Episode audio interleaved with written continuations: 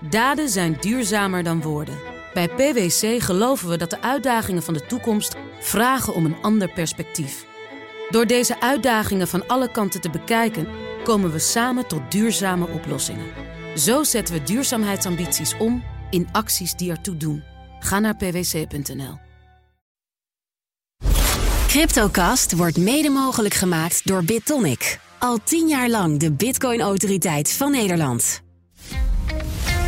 Scherp. BNR Nieuwsradio. Cryptocast. Herbert Blankenstein. Welkom bij de Cryptocast met vandaag slachtoffers van de grote Bitfinex-hack uit 2016 wachten nog steeds op hun geld, terwijl de FBI notabene vorig jaar miljarden onderschepte. En bewoners van El Salvador noemen de invoering van Bitcoin een mislukking.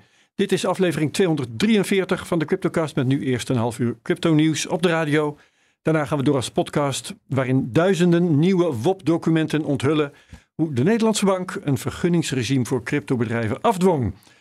Wij doen dat met onze gast Simon Lelyveld, expert op het gebied van financiële re- regelgeving. Welkom Simon. Dankjewel. En mijn co-host is vandaag Krijn Soeterman, cryptojournalist en auteur. Ja, Hallo. goedemorgen. Middag trouwens, sorry. Juist. En wij geven geen beleggingsadvies. Vorm je eigen mening, maak je eigen keuzes en geef ons niet de schuld. Crypto kan lucratief zijn, maar is ook riskant.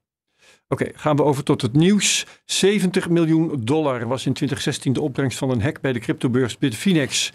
Toen ging het om, twee, eh, sorry, om 120.000 bitcoins. In februari van dit jaar wist de FBI beslag te leggen op 94.000 bitcoins daarvan. De koers van de bitcoin was inmiddels 40.000 dollar, dus de waarde van de buit ruim 3,5 miljard.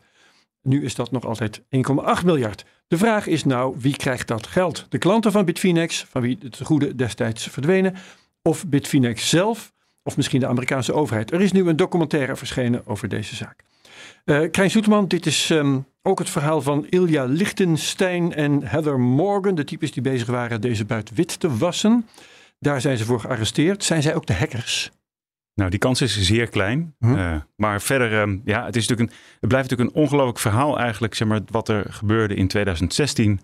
Eh, in augustus 2016 de beurs eh, werd eh, gehackt. Ehm, ging op slot en iedereen ging natuurlijk speculeren. Je weet hoe dat gaat op Reddit en al dat soort dingen. Ja, wordt En- er gekakeld. Ja, wordt er gekakeld. Iedereen besluit van alles. En op een gegeven moment ja, besloot eh, Reddit, sorry, eh, besloot ehm, Bitfinex. Finex eh, dat, er, dat het geld werd, op een bepaalde manier werd verrekend met de klanten. Dat was een paar weken later, zeg maar. Ja, er was allemaal financiële acrobatiek. Hè? Ja. Er werden allerlei tokens gecreëerd en, en over de, ehm, de klanten uitgestort. Dus dat, en, en die tokens, maar, die, als je dus bijvoorbeeld een bitcoin had wat toen onder de 1000 euro, ik weet niet meer precies hoeveel ja, was, was eh, in kreeg je dat- 2016 nog onder de 1000 euro. Ja. kreeg je de, dat, dat equivalent in, in, in hun eigen BFX-token terug. Eh, die kon je natuurlijk verkopen of verhandelen op de open markt. En die do- donderde natuurlijk heel snel naar 20 cent. Ehm, en het werd ook, zeg maar, de, over alle klanten van Bitfinex werd de, de, zeg maar, de, de, de, de schuld of de problemen werden, zeg maar, verdeeld. Ja, want de, eh, het geld was verdwenen van de rekening van bepaalde klanten. Ja. En toen hebben ze gezegd, eh, weet je wat, we smeren dat uit over alle klanten. Dus ook klanten waarvan het geld niet was verdwenen, die moesten meeboeten. Dus iedereen kreeg 36% minder eh, of zo ja, op, zijn, dat is eh, het getal. zijn, op zijn rekening bij Bitfinex. Nou ja, goed, daar zijn natuurlijk mensen eh chagrijnig over geworden toen ook al. En het gekke was dat toen best wel veel mensen het ook best wel een goed idee vonden. Goh, een beurs doet wat. Ja, ehm, dat, dat Aan de gevolgen van aan de zo'n gevolgen van misdaad. zo'n hack. Want Ja, ja, ja. iedereen had natuurlijk nog Mount Gox nog vers in het geheugen. Waarbij eh, toen al eh, allemaal zaken speelden, duurde allemaal lang. Maar inmiddels is dus eh, wel duidelijk wat er gebeurt als je heel snel handelt naar zoiets. En nu vindt Bitfinex dat zij dus recht hebben op het geld van eh, wat eh, door de FBI eh, is eh, teruggehaald. Ehm, maar deze... het geld of de bitcoins? Eh, op de bitcoins, eh, ja, dat is altijd een ingewikkeld ding bij dit eh, verhaal. Ja. Ja, ja nee, dat, is, dat zijn de grote vragen die nu boven, boven de markt hangen. Maar eerst eventjes die ehm, verdachten. Eh, jij zegt dus, het zijn waarschijnlijk niet de eh, hackers zelf. Ze waren alleen maar aan het witten. Dus ze zijn ook niet verdacht hè, van de hack zelf. Nee.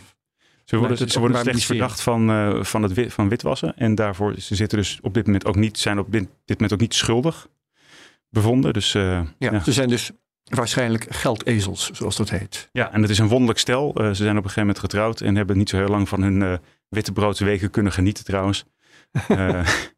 Eh, Dus uh, ja, zij, uh, Heather Morgan, uh, was een, noemde zichzelf een serial entrepreneur en ook rapper en dat soort dingetjes. Ja, ja, en um, Ilja Lichtenstein was wat, was wat stiller in de achtergrond en die had ook een, ooit een beurs opgericht.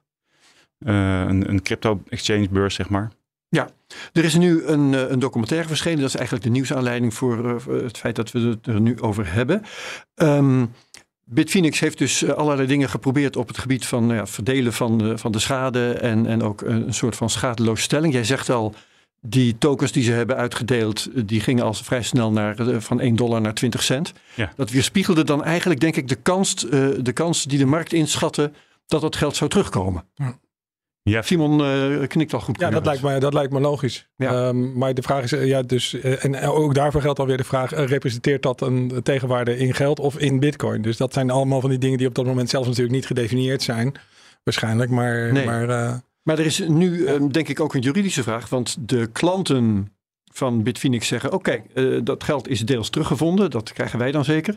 Terwijl Bitfinex zegt: nee, jullie hebben al wat gehad, het is nu voor ons. Ja, dat kan je dat zo is niet. een juridische ja, vraag. Hoe, ja, hoe uh, ja. kun jij zeggen? Ik denk dat je dat zo zeker zit? niet kan zeggen omdat uh, Bitfinex heeft het recht in eigen hand genomen. Kijk, als je het vergelijkt met aandelenwetgeving. Dus we hebben in Nederland zo'n omvallende bank gehad. Texera de Matos. En die had allemaal aandelen van, van, ja, van, van de kleine particulieren, laat ik zo maar zeggen. Mhm. En alleen daarvan is er in Nederland uh, regelgeving op effectenverkeer gekomen. Waardoor elke, elk aandeel op persoonsbasis aan jou geklikt werd. Buiten de partij die het aanbood om. Dus dan heb je een één op één link naar jouw asset op jouw naam. Dus als dat toevallige aandeel digitaal verdwijnt.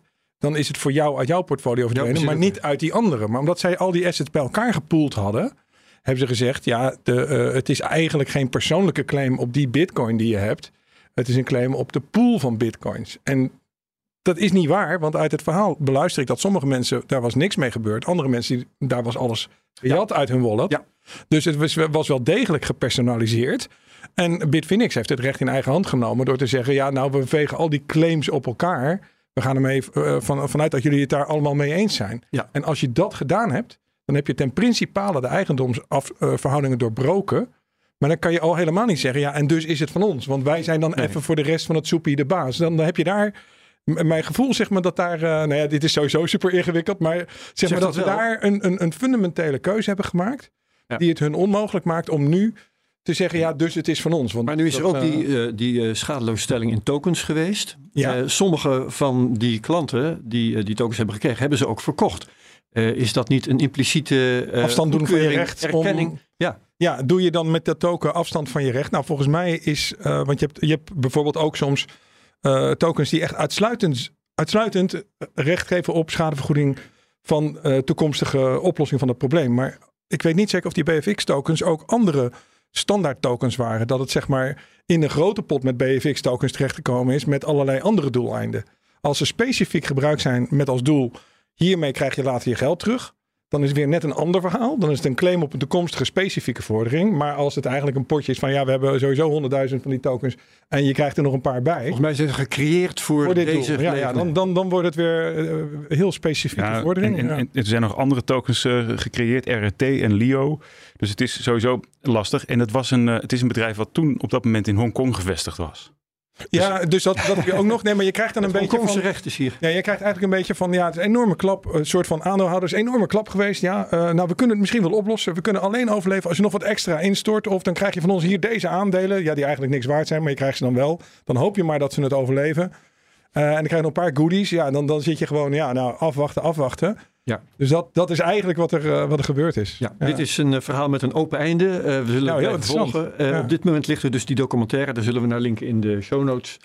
Um, van CNBC. Wat is zit er die van die. Walmart-kaart? Waren, waren deze gevonden omdat uh, die dame de Walmart-kaart uh, fysiek had gebruikt? Uh, ja, ze, ze hadden ook nog andere dingen gedaan. Ze hadden, waren uh, niet zo handig geweest met witwassen. Op één plek hadden ze de naam en adres ingevuld bij een Walmart-kaart en fysieke locatie. En toen was het bingo. Ja, Ja, en- Tegen ja, 500, oké, dus 500, de- 500 eurotjes de of verdachte. dollars. Ja, die verdachte van die witwassen. Ja, en er was ergens één foto van die Dutch uh, meneer. ja, ja, ja precies. Daar kun je Ja, een uur ja. over praten, maar dat gaan we Ja. niet doen. Want we zijn toe aan de prijsanalyse met Bert Slachter. Jazeker.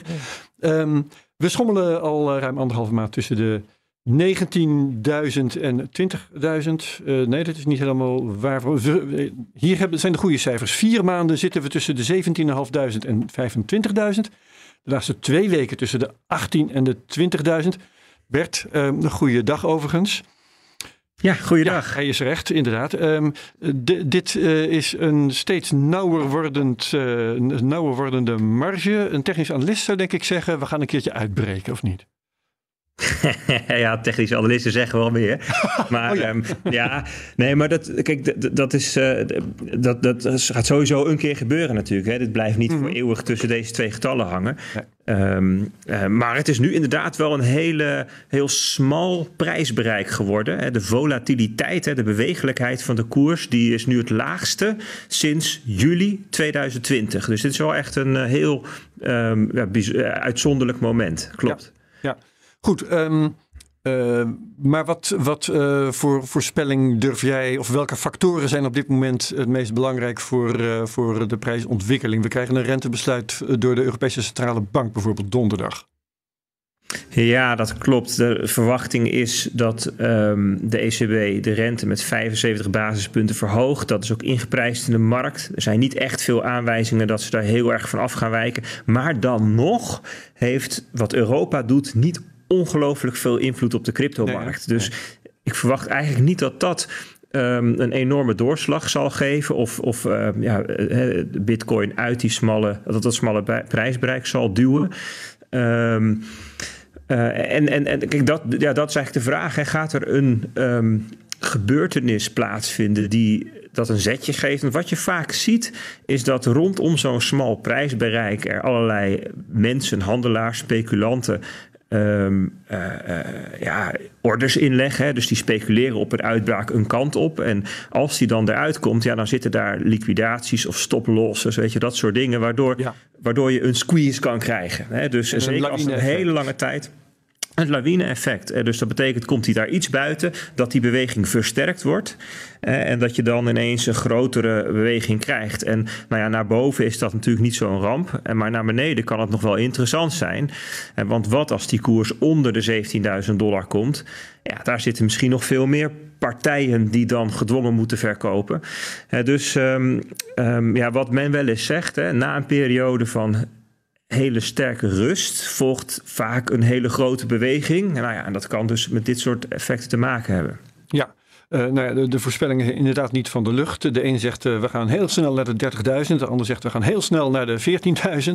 Um, ja. Jij zegt uh, ja, er zou een of andere gebeurtenis kunnen komen die dan als trigger fungeert. Aan de andere kant valt ook op dat goed en slecht nieuws eigenlijk heel weinig invloed meer hebben op dit moment. Zie jij dat ook? Ja, klopt. Ja, dus er wordt wel uh, gesproken over apathie. Hè? Dus, dus een ja. soort van uh, gevoelloosheid of, of onverschilligheid. Ja. ja. als niemand zich er meer voor interesseert. Ik vond het wel interessant. Iemand die twitterde daarover van... Um, ja, bodems worden gevormd um, bij apathie en niet bij opwinding.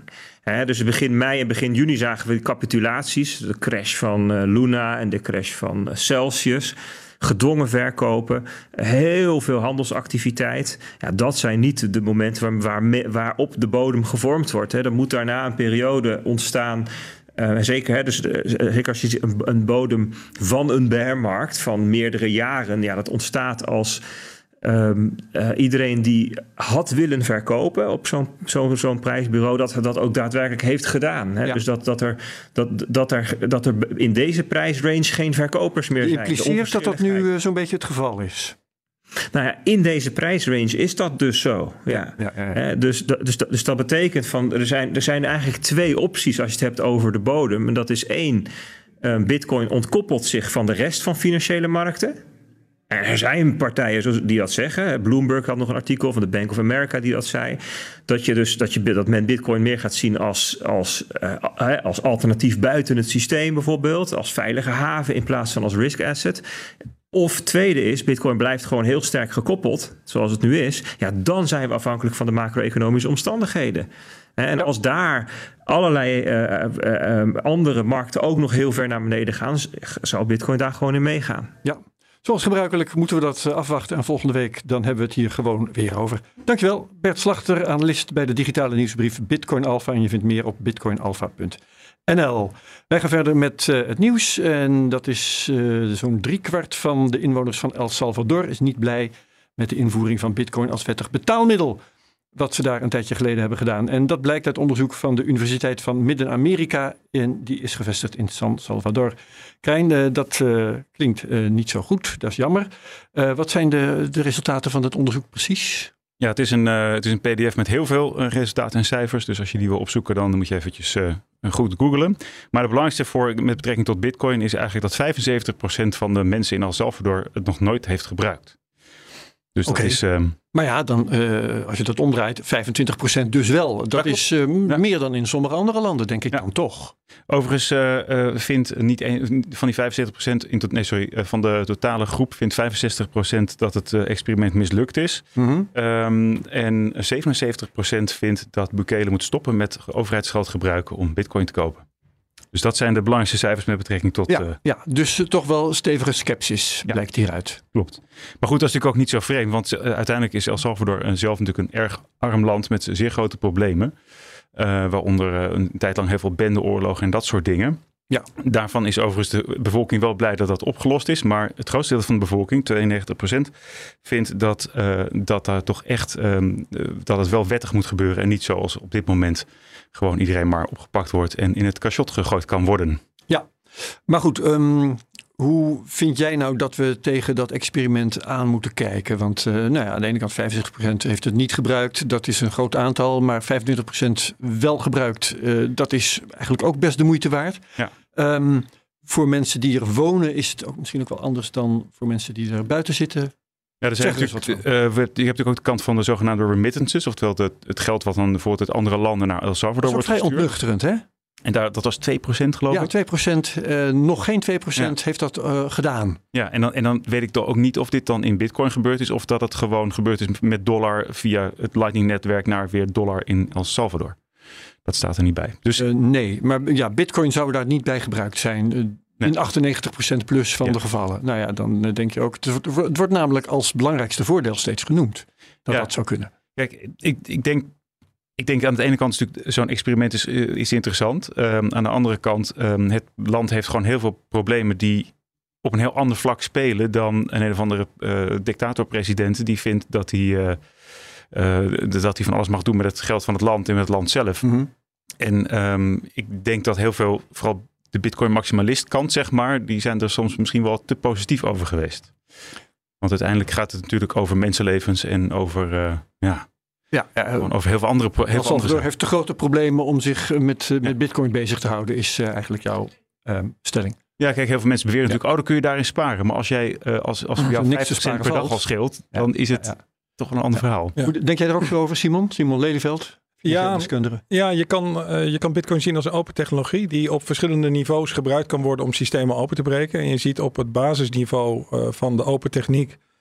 Ehm, je kunt in je eigen land aan je eigen overheid ontsnappen en het geldsysteem, omdat je een alternatieve waardevariant hebt waarmee je remittances kan doen. Of, hè, dus je kunt als burger in elk land van de wereld ja, je eigen keuzes maken en zeggen: ik ga bitcoins gebruiken om nou ja, dat naar andere landen in de wereld te sturen. En ik hoge inflatie in mijn eigen land, maar ik stuur mijn geld zo snel mogelijk naar een ander land. Dus het is een, een democratiserende technologie die Mhm. bedreiging is voor de gevestigde orde en voor de bestaande financiële structuren. Ja. Omdat dat zo is, krijg je een tegenbeweging op FATF-niveau. Dus eh, er wordt gezegd, ja, bitcoin moet je maar Task Force. ja, eh, vanuit de financiële toezichthouders. Die zeggen Ja. allemaal, je moet het eigenlijk zien als geld, behandelen als geld of eh, assets.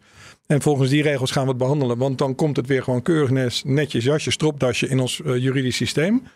En hebben we er weer zicht op. En dan controleren we alles wat ermee gebeurt. En dan heb je die controle terug. Dus dat, het is een, een, een spel van macht tussen eh, wie het macht heeft en niet. En macht zit altijd vast aan geld en geldsystemen al van oudsher. Ja, eh, Dus dat, dat- ja, dus dat zie je op eh, gebruikersniveau gebeuren. Ja. En datzelfde spel is nu naar landenniveau gegaan. Uh, Bukele is een mensenrechten schender, is een dictator. En hij dacht, ik ga die bitcoin gebruiken voor mijn eigen doel. Eh, leuk, maar het blijft een rare dictator. De mensen in El Salvador snappen dat. En denken, ja, zo ver mogelijk wegblijven. Hij probeert het IMF te forceren. Ja, eh, ik krijg een lening van 100 miljoen. Prima, ik regel mijn eigen lening met bitcoin. Ook 100 miljoen. Dus het is een machtsspel nog niet richting echt het gelukt. Nou ja, het is, je moet het zien voor wat het is. Het is jammer dat die open technologie daarvoor wordt gebruikt. Hij is in de handen van een mensenrechten schender, dus ik heb er niet zoveel mee. Ja, oké. Ehm, we gaan eh, het hebben over eh, de relatie tussen de Nederlandse bank en de cryptosector. Dat doen we in de podcast die we na deze uitzending opnemen. Eh, er is een hele een heel pak nieuwe Ja. WOP-documenten verschenen. Zeker. 2000 pagina's, als ik me goed herinner, heb jij je doorheen geworsteld. Ehm, Ik moet er nog 200 of 300 gaan, moet ik heel eerlijk zeggen. Maar ik ben wel aan het eind. Ik weet al wel heel veel. zo. Wat is wat jou betreft het belangrijkste nieuws waar we het over moeten gaan hebben? Ehm, eh, ja, we nemen eigenlijk een kijkje in de worstenfabriek van hoe regelgeving gemaakt wordt. Ja. Eh, dus het is eh, belangrijk om, daar, eh, om te zien nou ja, wat daar precies gebeurd is. De, de cryptosector heeft altijd gezegd, ja, wat er nu gebeurt in Nederland is, staat niet in de richtlijn. Het is een verkapt vergunningsregime. Dus dat vergunningssysteem, hoe dat is ontstaan, dat, dat is eigenlijk. Dat wordt, het eigenlijk blijkt, op wordt eigenlijk blijkt dat er een heel bewuste keuze is gemaakt. En die keuze is ook geforceerd, ondanks het advies van de Raad van State. Heeft de Nederlandse bank willen Ja. volhouden aan haar visie. We willen een vergunningsregime, maar laten we het dan geen vergunningsregime noemen. We noemen het een aangekleed registratieregime. Dus wat de cryptosector verkapt vergunningsregime noemde, blijkt door de NB aangekleed registratieregime te zijn. En dan, kom, dan kleden ze het aan met een aantal brokjes uit de wet financieel toezicht. En dat hele proces, dat kon je aan de buitenkant al zien. Maar je kunt nu aan de achterkant zien hoe dat, hoe dat geforceerd is. En hoe DNB eigenlijk dat advies van de Raad van State naast zich neergelegd heeft. En heeft gezegd, dit is voor ons geen optie. En Een ook eh, in zekere zin de baas speelt over het ministerie van Financiën, hè, als ik het goed heb Nou, begrepen. daarmee tegen Financiën zegt, zo gaan wij het in ieder geval niet doen. Ja, oké. Daar gaan we het dus over hebben zo direct. Eh, wie dat wil horen, die moet eh, even door naar de podcast zo direct. Bedankt eh, Simon Lelyveld, expert financiële regelgeving, voor dit moment. Eh, ook mijn co-host Krijn Soeterman. Voor deze uitzending bedankt. Wie meegaat naar de podcast, tot straks, heel graag. Wie het hierbij laat, ook prima. En graag tot volgende week bij de Cryptocast op BNR. Cryptocast wordt mede mogelijk gemaakt door BitTonic. Al tien jaar lang de Bitcoin-autoriteit van Nederland. Daden zijn duurzamer dan woorden. Bij PwC geloven we dat de uitdagingen van de toekomst vragen om een ander perspectief. Door deze uitdagingen van alle kanten te bekijken, komen we samen tot duurzame oplossingen. Zo zetten we duurzaamheidsambities om in acties die ertoe doen. Ga naar pwc.nl.